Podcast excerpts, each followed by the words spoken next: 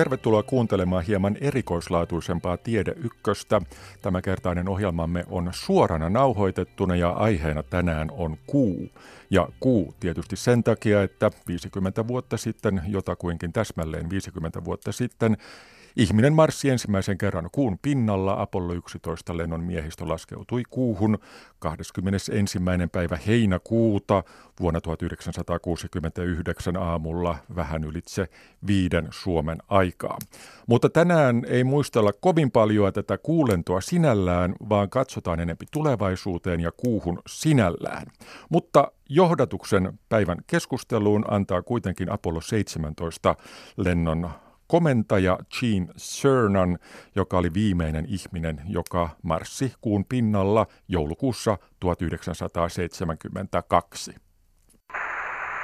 This is Gene and I'm on the surface. And as I take man's last step from the surface back home for some time to come, but we believe not too long into the future, I'd like to just let tässä Jean kertoo, että, että hän on ottamassa viimeisiä askeliaan kuun pinnalla ja toivoo, että seuraaviin askeliin kuun pinnalla ei olisi enää kovin paljon aikaa. Tällaiset olivat siis viimeiset sanan, sanat kuun pinnalta. Ja nyt lisää sanoja täältä studiosta. Meillä on täällä kolme kappaletta asiantuntijoita.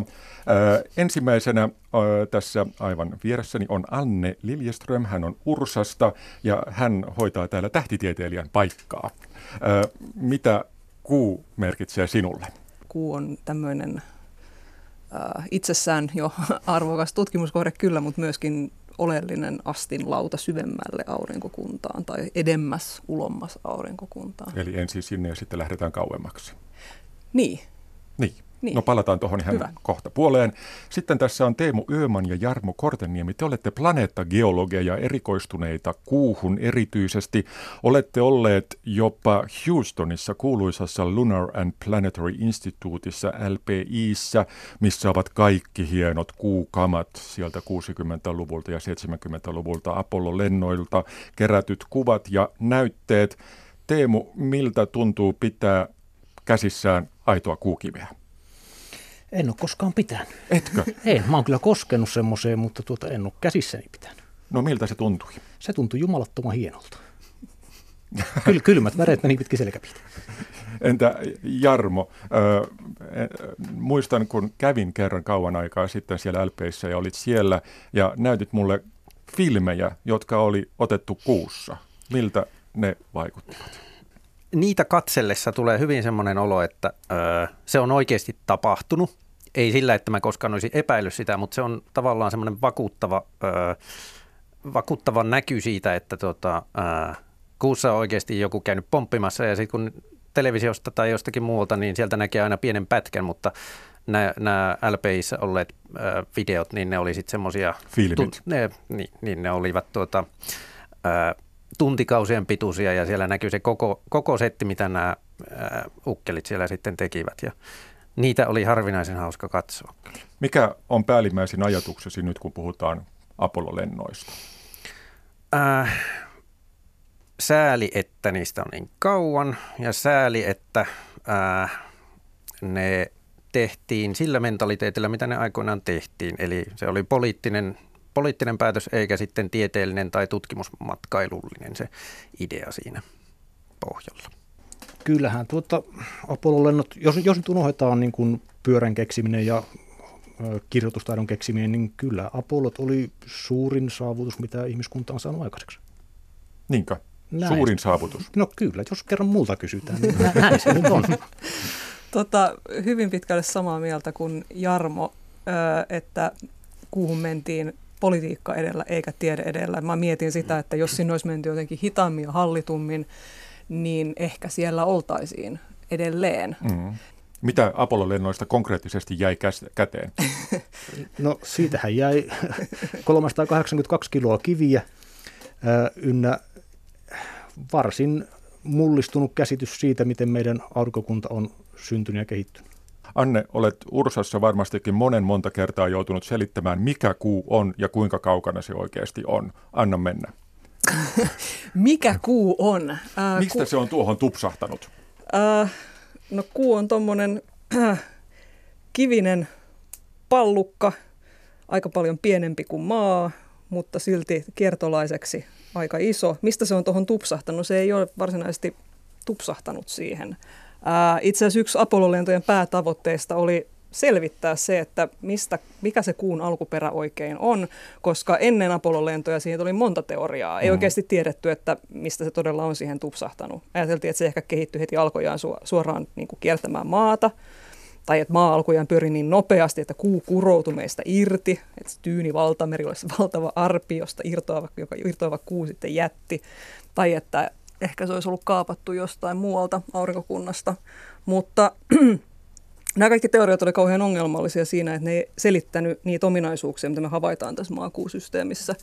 Eli esimerkiksi maan ja kuun tiheydet on aivan liian erilaisia, että nämä pallot olisi voinut syntyä samaan aikaan – Kuu on lisäksi varsin suurikokoinen, niin kuin mä sanoin, mm-hmm. ja, ja tosiaan pallot pyörii aika vinhasti, että se on niin kuin hankala sel- sovittaa näihin aikaisempiin teorioihin. Suurikokoinen? Mitä Suur, se suurikokoinen tarkoittaa sitä tässä, että, että jos me katsotaan muita planeettoja aurinkokunnassa, niin, niin kuu on valtavan suuri, se on suurin niin kuin, kiertolainen, jos nyt sitten ei lähdetä miettimään sitä, niin kuin, että onko Karon Pluton kuu vai onko se tämmöinen mm. kaksoisjärjestelmä. Mm. Mutta ihan konkreettisesti kuu on noin neljäsosa maapallon läpimitasta, 3476 kilometriä läpimitaltaan. Ja jos maapallo olisi jotakuinkin jalkapallon kokoinen, niin kuu olisi jotakuinkin tennispallo ja etäisyyttä niillä on tuommoinen niin kuin kaksi, kaksi henkilöautoa pistettäisiin peräkkäin siis jos mm, tämä mm. mittakaava pitäisi paikkansa. Mutta mainitsit tuossa, että Charon on kuu ja on monia muitakin kuita aurinkokunnassa. Eli se, että meillä on tämä kuu tässä vieressä, ei ole mitenkään harvinaista. Mm, no siis kuut sinänsä ei ole harvinaisia. Erityisesti me katsotaan ulomassa aurinkokunnassa jättiläisplaneettoja. Niillähän on kuita pilvin pimein, mm-hmm. siis kymmeniä kuita. Mutta nyt sitten jos me katsotaan sisempää aurinkokuntaa, me katsotaan kiviplaneettoja, niin Merkuriuksella ei ole mitään kuuta. Venuksella ei ole kuuta. Marsilla on kaksi ehkä kuustosta, siis mm, tällaisia mahdollisia. Pikkukuuta. Niin, kaapattuja asteroideja ehkä. Ja, ja sitten maa on ainoa, jolla on tämmöinen niin kuin kunnon kuu. Joo. Että, ja, ja nyt kun mietitään sitten sitä, että mistä se kuu on sinne tupsahtanut, eli, eli nyt tällä hetkellä vallitseva ajatus on se, että, että tässä on tapahtunut tämmöinen varhaisessa aurinkokunnassa tämmöinen suuri törmäys, jonka seurauksena kuu on syntynyt osittain maan ja osittain sen törmääjän materiasta, niin tämän tyyppistä kuun syntytapaa ei tunneta aurinkokunnasta toista. Aha.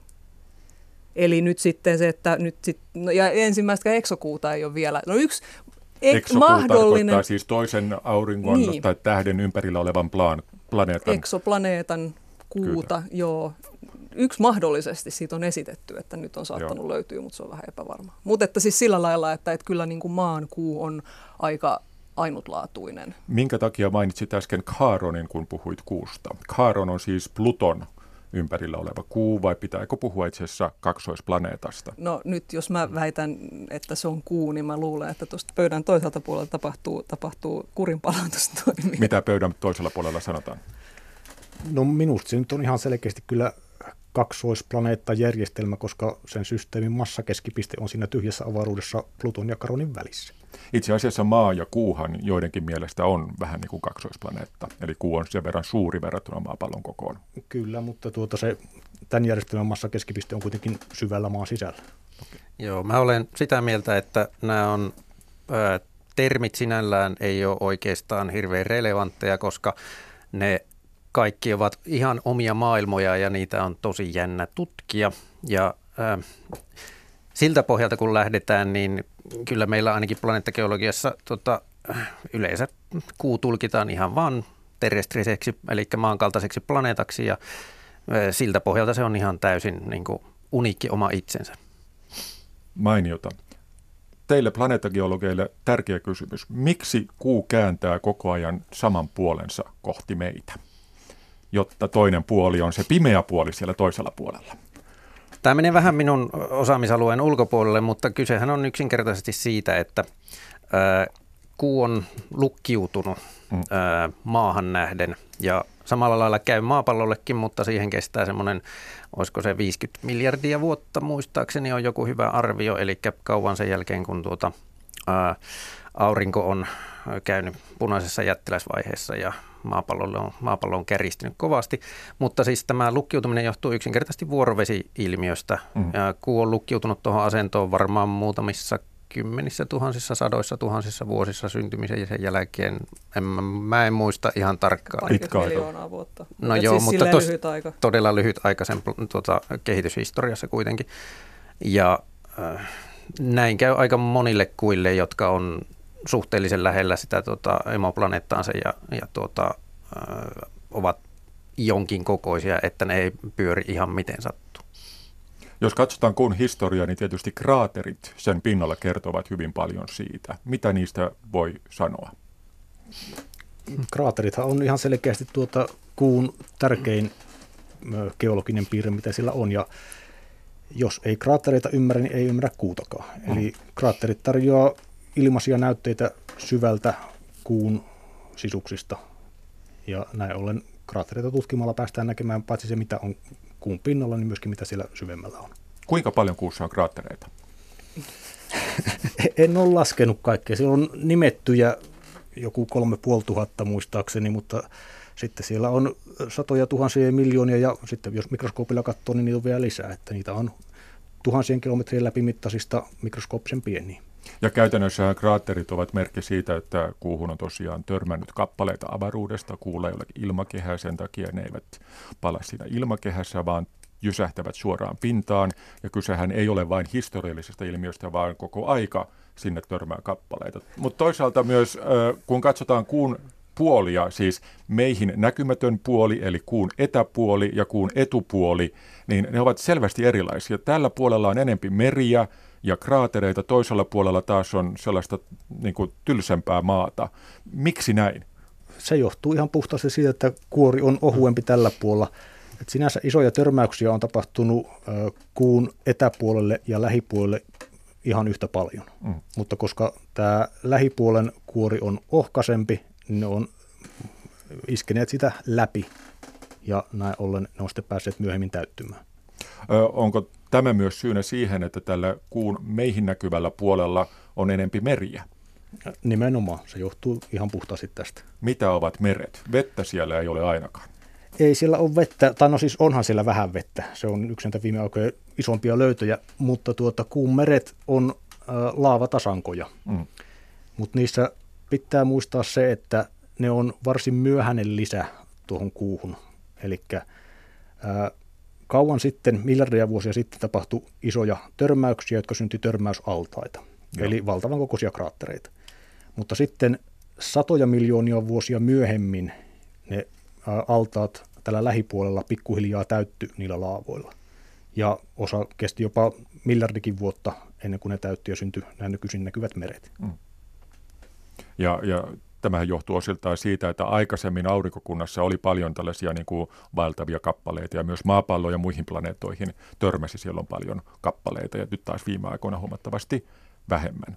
Mitä, mitä muita äh, tällaisia äh, luonnon muodostelmia kuun pinnalla on? Siellä on siis kraattereita, siellä on meriä, mutta siellä on myös kaiken näköisiä muita ihmeellisyyksiä, kuten jopa laavaputkia – siellä on laavaputkia ja sitten laavauomia, jotka on semmoisia laavaputkia, jotka on romahtaneet tai katto on romahtanut pois.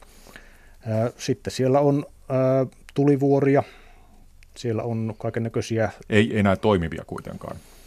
No tuo on äärimmäisen kiistanalainen kysymys. Ei nyt varsinaisesti nykyisellään ihan aktiivisesti jatkuvasti toimivia tulivuoria ainakaan ole, mutta tuota, voi siellä jonkinnäköistä eloa olla. Milloin todennäköisesti kuussa edellisen kerran on ollut kunnolla vulkaanista aktivi- aktiivisuutta? Onko jopa mahdollista, että ammoiset ihmiset olisivat nähneet, kun kuussa klaava olisi ryö- ryöpsähdellyt? Eipähän ole, mutta tuota, kyllä dinosaurukset olisi luultavasti päässeet näkemään. Hmm, jännää. Ennen näitä Apollo-lentoja ei tiedetty ihan täsmälleen, millainen oli kuun pinta. Mitä silloin kuviteltiin? Siellähän oli tuota niin, pel- ennen Apolloja lähetetyt, lähetetyt nämä tuota, surveyor-luotaimet menivät sinne just siksi, että selvitetään, onko siellä ää, kenties tämä tomu niin paksua ja niin hötystä, että siitä sitten humahtaa laskeutuja ties kuinka syvälle ja sitten siellä on mahdollinen astronautti sitten vyötäisiä myöten tai vähän syvemmälläkin kuussa. Ja ää, tämä oli yksi suurimpia ongelmia ja no onneksi osoittautui, että se on vaan muutamia senttejä semmoinen upottava kerros ja sitten mm-hmm. Siitä sinne pyst- siellä pystyy kävelemään oikein kivasti. Mitä se pöly on? Mistä se on oikein sinne tullut? Se on justin näiden törmäysten jätettä, eli se on hirveän terävää kivipölyä, eli meikäläistä pölyä, jos miettii, ei huonepölyä, vaan tuommoista, mitä löytyy pihalta, niin se on useimmiten ää, aika pyöristynyttä. Meillä on vettä ja meillä on happea ja meillä on kaikkea muuta, jotka pyöristää kaikenlaisia pieniä pintoja, mutta kuussa ei ole tämmöisiä aineita ja sitten se on semmoista niin kuin lasinsirumaista, tuota, lasin, lasimurskamaista ainetta, joka sitten on vähän ikävää siellä kävijöille sekä laitteille että ihmisille. Niin, Apollo-lennoillahan huomattiin, että se tarttuu joka puolelle ja sitä on todella vaikea saada Kyllä. puvusta irti. Joo, ja lisäksi se on tuota, se tummentaa joka paikkaa, eli tuota, jos on esimerkiksi lämpötaloudesta kyse ja tuota, näiden astronauttien pukujen pitää olla valkoisia, että ne heijastaa mahdollisimman paljon ö, valoa, niin sitten kun siihen tarttuu riittävästi kuupölyä, kun siellä ollaan, no jos oltaisiin vaikka kuukausikaupalla, niin sitten tämähän aiheuttaa sen, että se välttämättä ei heijastakaan niin paljon, vaan se vasta, päinvastoin sitten imee, imee valoa ja ja, ja yksi asia, mitä ei heti tule ajatelleeksi, on se, että kun kuussa on huomattavasti pienempi vetovoima kuin täällä, kuudesosa, niin se tarkoittaa sitä, että ilmaan noussut pöly myös pöllyää siinä pidemmän aikaa ja tarttuu sen takia helpommin. Jotkuthan ennustelevat, että myöhemmin, jos ihmiset ovat pidempiä aikoja kuun pinnalla, niin tämä pöly saattaa olla todella haitallista myös terveydelle, jos ne pölyhituset menevät keuhkoihin ja on tosiaan tällaisia pieniä kristalleja tai tällaisia kivenmurikoita, niin se ei olisi yhtään kivaa.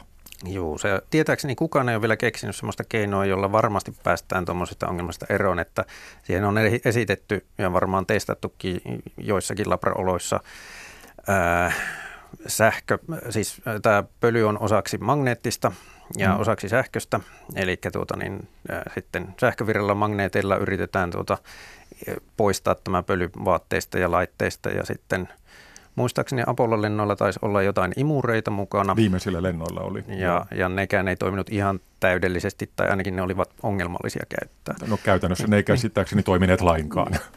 Nykyään meillä on niin tehokkaita imureita, Kyllä, että voidaan joo. mennä kuuhun, ei mitään joo, ongelmaa. Joo, mitään merkkejä mainitsematta. Mutta se pölyhän muuten aiheutti tuota, ainakin viimeisellä lennolla niin, äh, ihan allergisia oireita, heinämuhan kaltaisia oireita, joo. Ja ilmeisesti aikaisemmillakin, mutta Apollo 17 Jack Smith on ainoa, joka on tunnustanut, että tuota, se aiheutti oireita. Se on toisaalta loogista, koska viimeisellä lennolla oltiin pidemmän aikaa. Aivan ensimmäiset lennot kävivät nopeasti ja tulivat takaisin, kun taas viimeisillä oltiin kolme päivää ja tehtiin kolme avaruuskävelyä, jolloin tietysti altistus oli myös pidempiaikaista. Jos mennään vielä näihin Apollo-lentoihin tai yleensä kuun pintaan siinä mielessä, että jos olisit nyt astronautti, joka on kuun pinnalla sellaisissa olosuhteissa kuin silloin, eli aurinko paistaa taivaalta, on päivä puoli kuun pinnalla siinä päivän tasaajan kohdilla, jossa kuinkin, jotakuinkin oltaisiin. Millaiset olisivat olosuhteet siellä? Miltä tuntuu kävellä siellä? Miten se pöly pöllyää siinä? Kuvitelkaa, kuvitelkaa olevanne astronautti kuun pinnalla. Millainen se on? Millainen lämpötila vaihtelu siinä on? Um, siellä, no Yksi päivä kestää kaksi viikkoa, meikäläistä viikkoa, joten siinä ehtii lämmetä aika kivasti. Eli muistaakseni semmoinen plus 120 astetta on päivällä ja sitten kun yö koittaa, niin siellä tulee miinus 170 astetta. Joten tämä sitten tarkoittaa sitä, että pikkasen vilposa saattaa tulla, jos ei ole mitään erillistä ää, virtalähdettä, ää, energialähdettä. Ja tuota, ää, tietysti siellä on pienempi painovoima, se johtaa siihen, että kaikki, kaikki toiminta ulkosalla, mitä tehdään, niin sitä tosiaan pölyä sitä pölyä ja no kuussa nyt pystyy pomppimaan kivasti. Ja, Käytännössä kävelyn sijaan pieni pomppiminen joo, on kätevämpää. Joo. Mä tuossa laskeskelin, että jos, jos tämä nykyinen korkeushypyn äh, äh, maailman ennätysmies menisi hyppimään samoissa varusteissa kuuhun, niin okei, hänellä tulisi ehkä vähän hapenpuutetta ja kylmäkin tai ehkä kuumakin, mutta tota 15 metriä hän pääsisi. Ah, okei. Okay. Niin. Eli maa, niin. maa, maailman ennätyksen lisäksi kannattaisi mm. olla sitten kuun ennätys. Joo, mutta saattaa olla, että hän oli sitten entinen, entinen yrittäjä sen jälkeen. Toki. Ja tietysti avaruuspuvussa hyppääminen on pikkusen hankalampaa. Mm. Äh, millaisia olivat nämä Apollo-lentojen äh, laskeutumispaikat? Miksi ne valittiin juuri sellaiset paikat? Tuostahan voisi puhua kaksi viikkoakin, mutta... Tuota, no meillä ei ihan niin paljon ole aikaa. No vedetään sitä vähän lyhyempi versio. No siis yhdellä toista ensimmäisellä lennolla oli oleellisinta, että päästään turvalliseen paikkaan ja tieteellisesti oli tärkeintä, että saadaan ihan tavallista ää, merta, eli marebasalttia. Mm. Mahdollisimman kattava näyte. Ja siinä oli myöskin oleellista se, että ollaan mahdollisimman idässä, mutta ei kuitenkaan aivan idässä, joka olisi aiheuttanut ongelmia seurannalle ja sitten laskeutumiselle. Mutta jos esimerkiksi ää, lähdössä olisi tullut parin päivän viivästys, niin ei olisi menty Mare Tranquilitaattikseen, vaan olisi menty lännemmäksi varapaikalle. Aivan. Eli sen takia haluttiin alussa mennä mahdollisimman itään. Kyllä. Ja 12 sitten me haluttiin erilaista marebasalttia, nuorempaa, eli mentiin sitten länteen Okeanos Procellaarumille, ja siinä haluttiin myöskin testata sitä, että pystytäänkö laskeutumaan täsmälleen aiottuun paikkaan. Eli siinä tehtiin täsmälaskeutuminen Surveyor 3 luotaimen kohdalle. Mm. Ja haluttiin myöskin nähdä, että mitä tapahtuu ihmisen tekemille laitteille, jotka on ollut pari vuotta kuun pinnalla. Siitä tuotiin, tuotiin tavaraa takaisin. 12 pitää sanoa myöskin se, että haluttiin määrittää ikä Kopernikus-kraatterille, joka on yksi näitä kuun näyttävimpiä nuoria kraattereita. Ja tulos oli? Tulos oli 800 jotakin miljoonaa vuotta. Joo.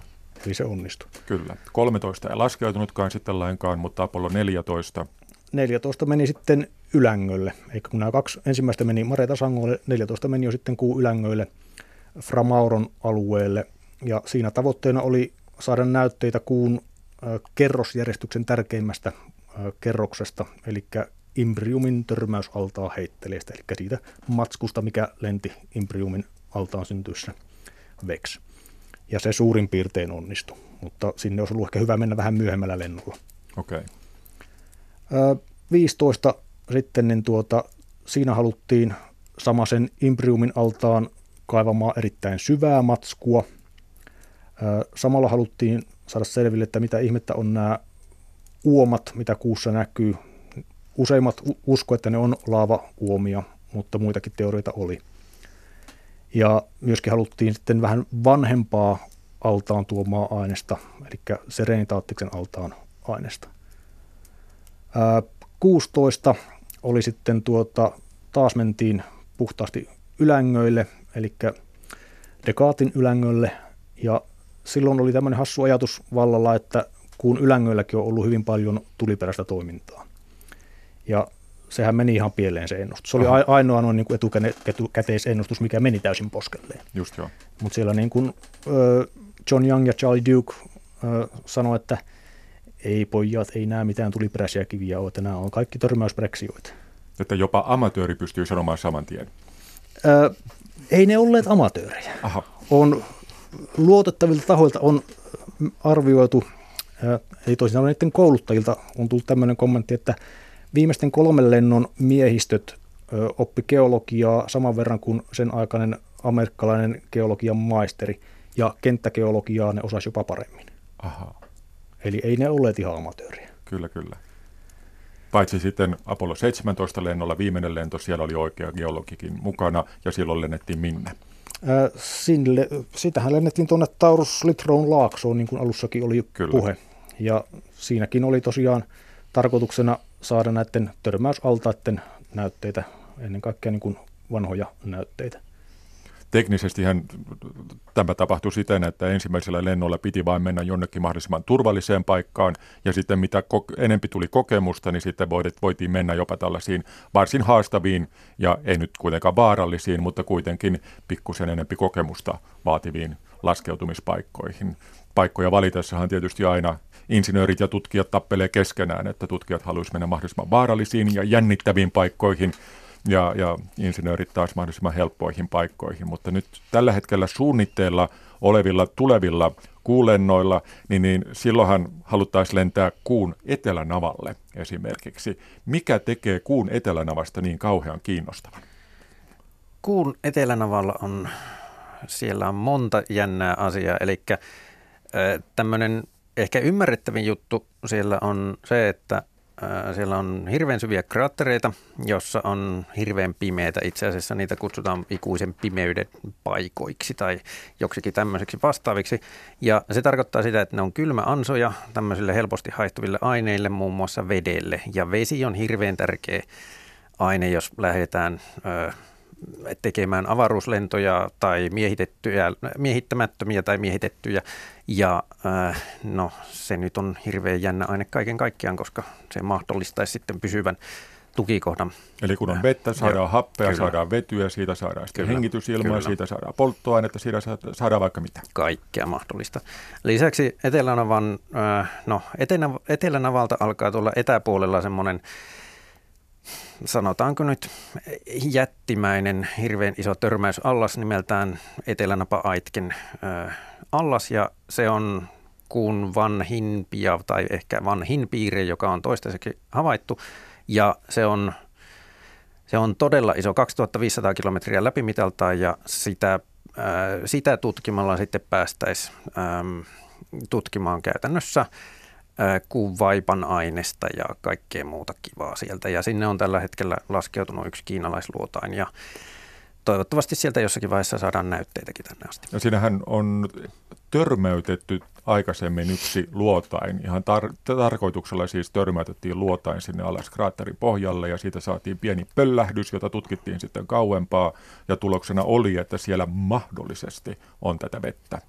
No kyllä ne aika pitäviä merkkejä on, varsinkin sitten kun sitä on katsottu kiertoradalta tarkemmin niitä tota, ää, jälkiä, mitä ne on tehnyt, niin kyllä siellä ää, ihan selvästi on veden kaltaista ainetta, joka nyt ei oikeastaan mitään muuta voisi niin olla. Tietenkään se ei ole nestemäistä vettä, vaan ei. se on jäätä Joo. ja hyvin kylmää jäätä, koska se on siellä niin kuin erittäin kylmässä pakkasessa. Kyllä ollut pitkän aikaa. Eikä varmaankaan siis puhuta mistään niin kuin jääköntsistä, vaan se on siellä sitten niin kuin sitoutuneena pinnan mineraaleihin, ettei sillä lailla voi vaan niin kuin louhia drinkkiinsä siitä vähän tota noin jäähdykettä. Voi sanoa, että semmoista jääpölyä ehkä siellä niin, olisi. Joo. Niin, no, niin. korostan sitä, että ehkä, mm, että niin, tässä on niin. suunnitelmia lähettää sinne luotaimia, jotka nimenomaan selvittää sen, että missä muodossa se jää siellä on, koska sitä ei mm. tiedä. Siinä on useampia teorioita, miten se siellä saattaa olla mikä siellä kuussa oikeasti nyt kiinnostaa? Sinne monet ovat pyrkimässä, sinne lähetetään luotaimia. Mikä heitä ajaa sinne? Teemu. No siinä nyt jos puhutaan ihan tylsästi tieteestä, niin kuun kronologia, eli milloin tapahtuu mitäkin, se on hyvin pitkälti avain siihen, mitä tapahtuu koko sisemmässä aurinkokunnassa. Mm. Eli jos me saataisiin vaikkapa se etelänapa Eitken altaan ikä plus pari muuta allasta määritettyä – niin me tiedettäisiin hyvin tarkkaan se, että mitä tässä aurinkokunnan sisäosissa tapahtui ja milloin. Joten se on niin kuin, kuu on käytännössä avain suureen osaan meidän aurinkokunnan historiaa. Koska kuu, kuun pinta on äärettömän, no ei äärettömän, mutta hyvin erittäin. vanhaa, erittäin vanhaa. Ää, ja siellä ei, se pinta ei ole uudistunut.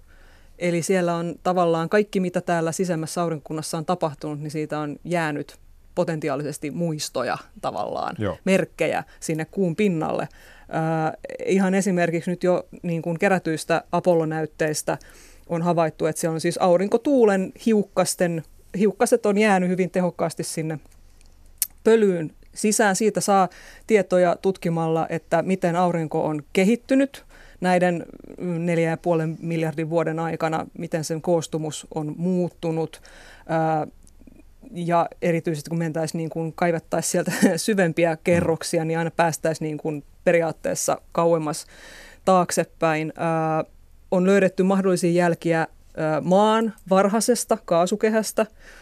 Ää, millainen se oli? Tämä on erittäin kiinnostavaa. Ää, maan vanhaa tällaista niin sanottua arkeista kuorta saattaa olla kuussa edelleenkin meteoriitteina. Ää, ja sitä on ehkä jo siis löydetty, koska yksi Apollo-lentojen kuukivistä sisältää jälkiä tällaisesta vanhasta maameteoriitista. Eli kuusta on löytynyt maata? Niin, mutta hyvin vanhaa, siis sellaista mm. maata, mitä me ei voida tutkia enää maassa. Aivan. Ja, ja siellä voi olla muiltakin planeetoilta meteoriitteja tai jälkiä niistä tutkittavaksi, miten vaikka millaisia oli varhainen Mars ja Venus. Tämä on astrobiologisesti kauhean kiinnostava, kiinnostava kysymys. Ja jopa sitten äh, siellä ku, kuupölyssä saattaisi olla jälkiä siitä, että miten äh, kun aurinkokunta on kiertänyt y- ympäri galaksia tässä näin miljardia vuosien aikana, se on kulkenut kaiken näköisten alueiden läpi, erilaisten kaasu- ja pölypilvien läpi, millaisia, onko niistä jäänyt jotain jälkiä, millaista on ollut kosmisten säteiden pommitus ympäri galaksia, siitäkin Ei, on jäänyt. Eikö näitä hitusia löydy muualta kuin kuusta, vai onko kuu vaan kätevä paikka, mistä niitä voi löytää?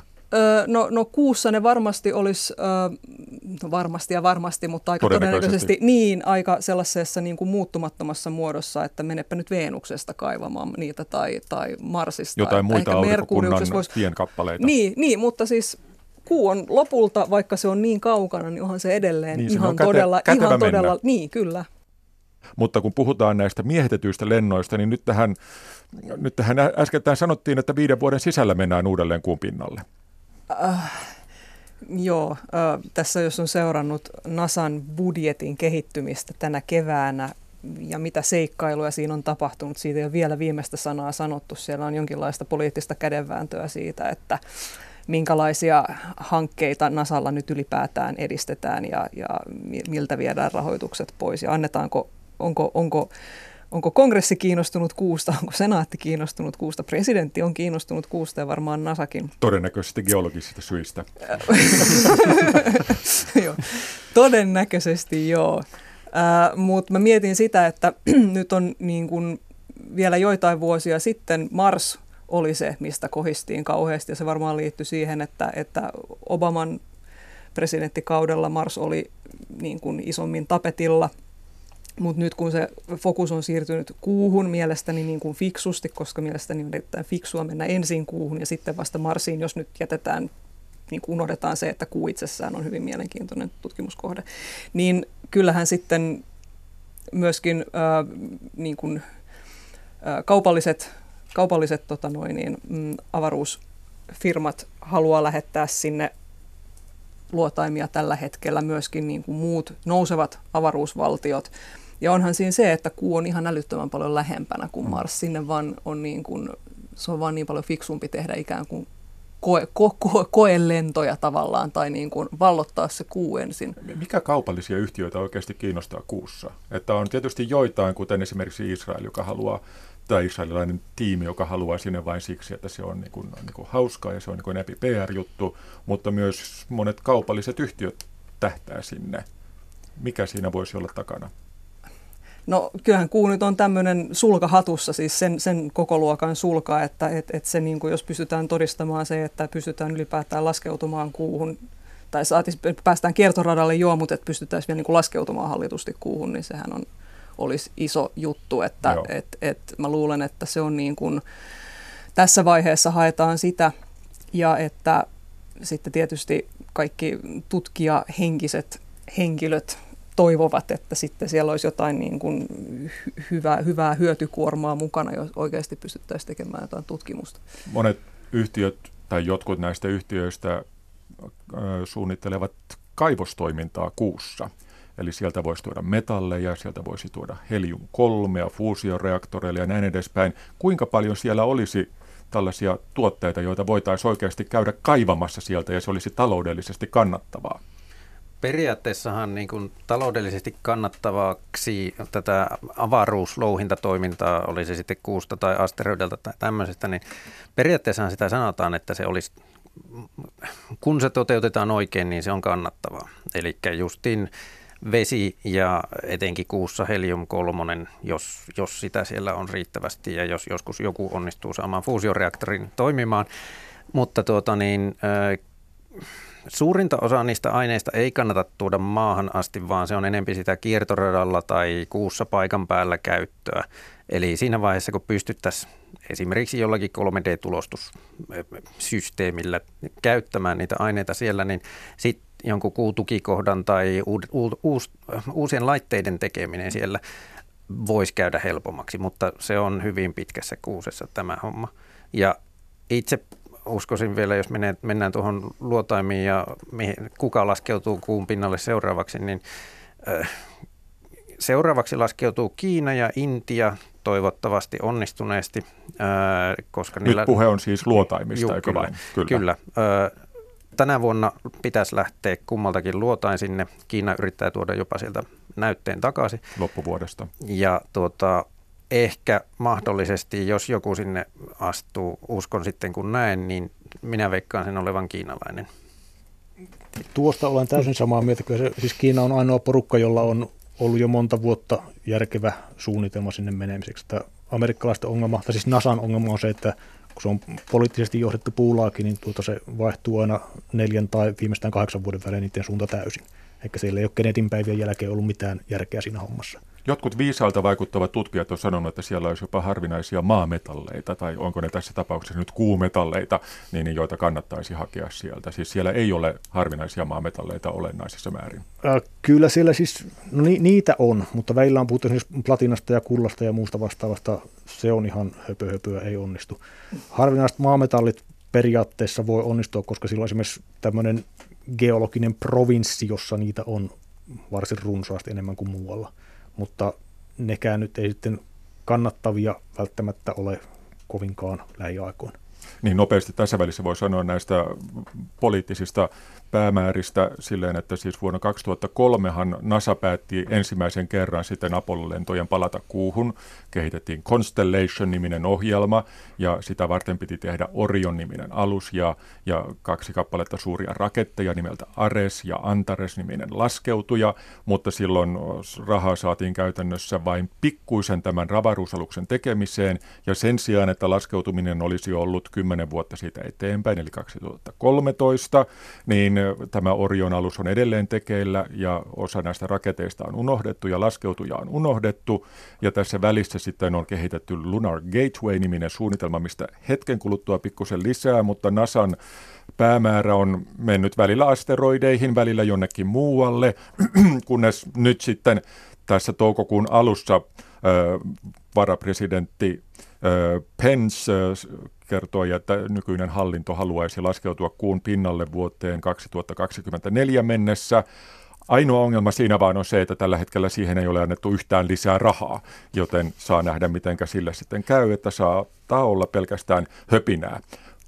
Siis huikeeta se, että, että ensin puhuttiin vielä tämän vuoden aikan puolella, että kyllä menemmekin yllättäen kuuhun. 2028 laskeutuu sinne ensimmäinen amerikkalainen. Mm-hmm. Ja sitten hyvin pian sen jälkeen, no itse asiassa 2024, että pankaapas töpinäksi, mutta ei, emme anna tähän. Tai itse asiassa siitä keskustellaan tällä Siitä, hetkellä. Niin keskust, joo, mutta että et, et, nekin niin kuin budjettikorotukset, mitä, mitä tähän esitettiin Valkoisen talon toimesta, niin oli aivan aika surkeita. Kyllä. Myöskin sitten voisi vedetty rahoitusta pois sitten monilta muilta hankkeilta. Kyllä, kyllä. Ja nyt tähän tarkoituksena on nimenomaan se, että sinne ensimmäinen nainen myös laskeutuisi kuun pinnalla. Mutta tota, tällä hetkellä niin kuin tällainen pidemmän tähtäimen suunnitelma kuitenkin, jota on jo pohjustettu jonkin aikaa, on tämä Lunar Gateway, joka on ikään kuin kansainvälisen avaruusaseman seuraaja. Mm. Mitä siitä osaisit sanoa? No se olisi tämmöinen kuuta kiertävä avaruusasema, jota olisi NASAn tai Yhdysvaltojen johdolla sitten puuhaamassa muut ISSn, ISS mukana olevat, olevat ää, tahot, eli ESA, Kanada, Japani, ää, Venäjä, unohdanko jotain? Japani, Kanada, Venäjä, joo, siinäpä. Aika joo. lailla. Ja, ja ajatus olisi se, että että sitä ruvetaan ilmeisesti tällä hetkellä, koska ne muu, suunnitelmathan muuttuu aivan koko ajan. Ja tämä ei taatusti ole ikään kuin se, se, mitä nyt tässä tullaan lopulta tekemään, mutta tällä hetkellä ajatus olisi se, että vuonna 2024 siellä olisi aivan tämmöinen niin kuin alkeellinen purtilo, tämmöinen ikään kuin protoavaruusasema kuun kiertoradalla siinä vaiheessa, kun saataisiin nämä asteroidit, asteroidit astronautit sinne pinnalle vuonna 2024, joka sattumalta on Trumpin mahdollisen jatkokauden viimeinen vuosi. Tässä niin, on. Niillä ei ole tietenkään mitään tekemistä keskenään. Ei, ei varmasti, joo. joo. Mutta että ajatus olisi se, että gatewayta sitten sit, sitä ikään kuin tukikohtana käyttämällä, käyttämällä, niin sieltä sitten laskeuduttaisiin Joo. sinne pinnalle. Ja tähän gateway-ohjelmaan liittyy se, että, että tosiaan tätä Orion alusta, jota on tehty jo pitkään ja hartaasti, koe käytettäisiin kuun ympärillä ensimmäisen kerran kenties ensi vuonna mm. ja sitten vuotta paria sen jälkeen astronautit lentäisivät ensimmäisen kerran kuun ympäri ja sen jälkeen sen avulla alettaisiin tehdä tätä asemaa ja niin edespäin, mutta saa nähdä tosiaan mitä sille käy. On kuitenkin aika selvää, että jossain vaiheessa kuun pinnalle mennään uudelleen. Äh, hypoteettinen kysymys. Teemu ja Jarmo, te kun olette kuun tuntijoita, niin mihin te haluaisitte laskeutua siellä? Jos minulla olisi tässä nyt alus ja sanoisin, että menkää minne haluatte kuun pinnalla, niin mitkä ovat ne top ten kohteet siellä? Kymmentä kohdetta mä en ehkä osaa no, sanoa, muutama. mutta tuota... Äh, no, paras, paras paikka kuun pinnalla. Kyllä mä A, niin kuin geologisessa mielessä, B, maisemamielessä. Äh, Mä menisin maiseman mielessä ehkä korkeimmalle huipulle. Se on siellä etäpuolella semmoinen 10 kilometrinen kraatteri, äh, tota, äh, 10 kilometriä korkea vuori. Ja tota, se on semmoisen, olikohan se 40 kilometrisen kraatterin reunalla, sieltä olisi komeat näkymät.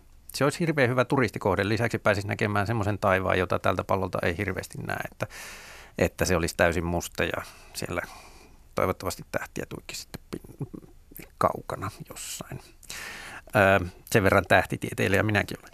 Tota, äh, tieteellisesti mun varmaan pitäisi sanoa, että se olisi se Etelänapa Aitken allas, koska se on varmasti se suurin, äh, suurin ongelma tai suurin epätietoisuuden kohde, joka siellä kuussa on. Mutta kyllä mua kiinnostaisi enempi laavatunnelit ja muutenkin vulkanismi tällä puolella. Eli tulivuoret. Sieltä löytyy hyvin monentyyppisiä tulivuoria ja ne vaan nyt on siistejä. Mitä muuten nämä laavatunnelit ihan konkreettisesti on? Onko, ne, onko se niin kuin sana sanoo, että siellä on laavaa virrannut aikana ja siitä on tullut tunneli vai onko siellä edelleen laavaa niissä tunneleissa? Voisiko sinne möyriä mennä tota, katsomaan sisälle tähän tunneliin? Äh, siis ne on, ne on tuota, niin silloin kun siellä on tapahtunut iso tulivuoren purkaus, niin ähm, se laava on virrannut jotain kanavaa pitkin. Ja jossakin vaiheessa siinä kan- kanavan päälle on sitten alkanut jähmettyä katto ja se laava on siellä jatkanut tuota, virtaamistaan siellä tunnelin sisällä. Sitten sen sieltä jostakin päästä liruu ulos. Mm. Ja sitten kun purkaus on loppunut, niin siellä tunneli on tyhjentynyt ja siihen jää sitten semmoinen, no kuussa ne on semmoisia aika jättimäisiä, että ne voi olla viitisen sata metriä halkasijaltaan ja sopisivat muun muassa asutuksen tuota, kohteeksi, jos vaan katto ei niskaan. Niin itse asiassa tuosta tulee mieleen, että kun joskus aikanaan kuuhun lähetetään ö, ihmisiä asumaan pidemmäksi aikaa, niin siellähän on muutamia ongelmia ja pahin ei ole säteily. Eli, eli kannattaisi mennä pinnan alle. Joo. Siellä, on, siellä, siellä tota, pinnan alla on ehkä turvallisinta ja veikkaan, että siinä vaiheessa, jos joku joskus asuu kuussa, niin hän tulee olemaan aika paljon sisätiloissa. Että ulos, ulos mennään vaan, vaan pakkotilanteissa ja tekemään pakollisia toimintoja. Eli se olisi aika tylsää siinä mielessä. No ehkä, mutta kyllähän sitä tietää, että on kuussa. Olisi ainakin aluksi hauska. Lähtisitkö itse? Jos sinne pääsee silleen, että pääsee takaisinkin yhdessä kappaleessa ja tuota, yhtenä kappaleena ja ää, turvallisesti. Sanotaanko niin, että menee muutamia vuosikymmeniä, kenties vuosisat, no sanotaan muutamia vuosikymmeniä, että semmoinen onnistuu. Pienen lapsen isä korostaa sanaa turvallisesti. Äh, Teemu, äh, mitkä ovat sinun suosikkikohteesi kuun pinnalla ja miksi? No henkkoht menisin, kun parantumaton romantikko, niin tuota, menisin Tykon keskuskohuumalle katsomaan sitä jumalatonta murkulaa, mikä siinä on. Ja ihmettelisin sitä ja siitä saisi upeat näkymät Tykon kraatterin pohjalle – ja äh, siis Tykohan on se, mistä tuota Arthur C. Clarken 2001 löydettiin monoliitti, äh, ja myöskin Jules Vernen kirjassa Kuun ympäri kuvailtiin Tykoa pitkään ja hartaasti. Mm. Ja mä näen Tykon joka aamu, kun mä herään, koska työkaverin kanssa tehtiin aikoinaan Tykosta 3D-malli ja niin edespäin, että Tyko on ehdottomasti no, niin kuin henkilökohtainen suosikki. Toinen hyvä paikka olisi tietysti mennä katsomaan jotain pienempää kraatteria, josta oikeasti näkisi, että se on kraatteri, koska kuun horisonttihan on kahden ja puolen kilometrin päässä, koska kuu on niin pikkainen. Mm. Niin jos menisi pienen kraatterin äärelle, niin oikeasti näkisi, että se on komea, hieno kraatteri. Ja itse menisin Aimart A-kraatterin luokse ihan sen takia, että tuota, mä tein siitä aikoinaan geologisen kartan, joten tuota, mä menisin katsoa, että kuinka pahasti se on pielessä se kartta. Ah, no, toi on hyvä syy. ja Anne, minne se menisit? Tietysti se perustaisi Ursalle uuden tähtitornin kuun kääntöpuolelle, josta näkee avaruuden paljon paremmin. Itse asiassa juurikin, kyllä. Aha. Öö, no joo, mutta mä, no mä en pystyisi sitä tekemään, mutta ajatus sinänsä on hyvä. Öö, koska siis muahan ei kannattaisi lähettää kuuhun, koska en mä tiedä, mä vain törttelisin siellä ympäriinsä ja tekisin kuupelystä jotain kakkuja ja saisin kuuhiekkaa paikkoihin, kuuhiekkaa ei pidä saada. Mä ottaisin malli Apollo 17 lennoista, se oli mukana geologi ja on sanottu että tämä oli kuitenkin ehkä niin kuin, tieteellinen anti oli tässä suurempi kuin edellisissä yhteensä, vaikka niilläkin tehtiin pätevää geologiaa, niin mielestäni niin kuin, mä menisin Teemu ja Jarmon perässä ja toivoisin kuulevani, mitä ne sanoo, että pitäkää radio auki siellä. Se on hyvä, koska aina tarvitaan näitä välineiden kuljettajia ja tämmöisiä ah, niin mä oon todella hyvä. Joo, mä oon todella hyvä siinä, Sherpa. Joo. Mä voin tehdä sen. Milloin, milloin kuussa voisi olla ihmisiä ihan pysyvästi asumassa? Heittäkää arvioitanne.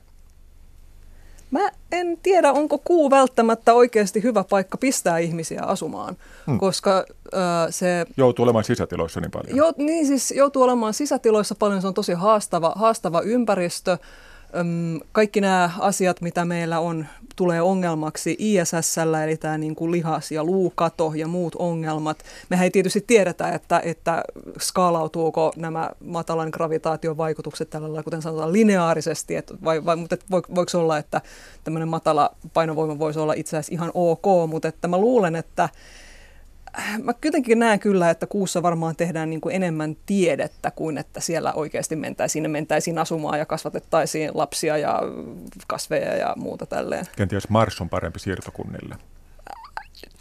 Ehkä, ehkä, ehkä, mutta kuusta nyt jos puhutaan, niin tota, mm... Kyllä, siinä tuota, siis pysyvä asutus riippuu miten määritellään, mutta kyllä sillä semmoinen Etelämantereen tyyppinen tutkimusasema on pyörimässä no 50 vuodessa on ainakin. Joo.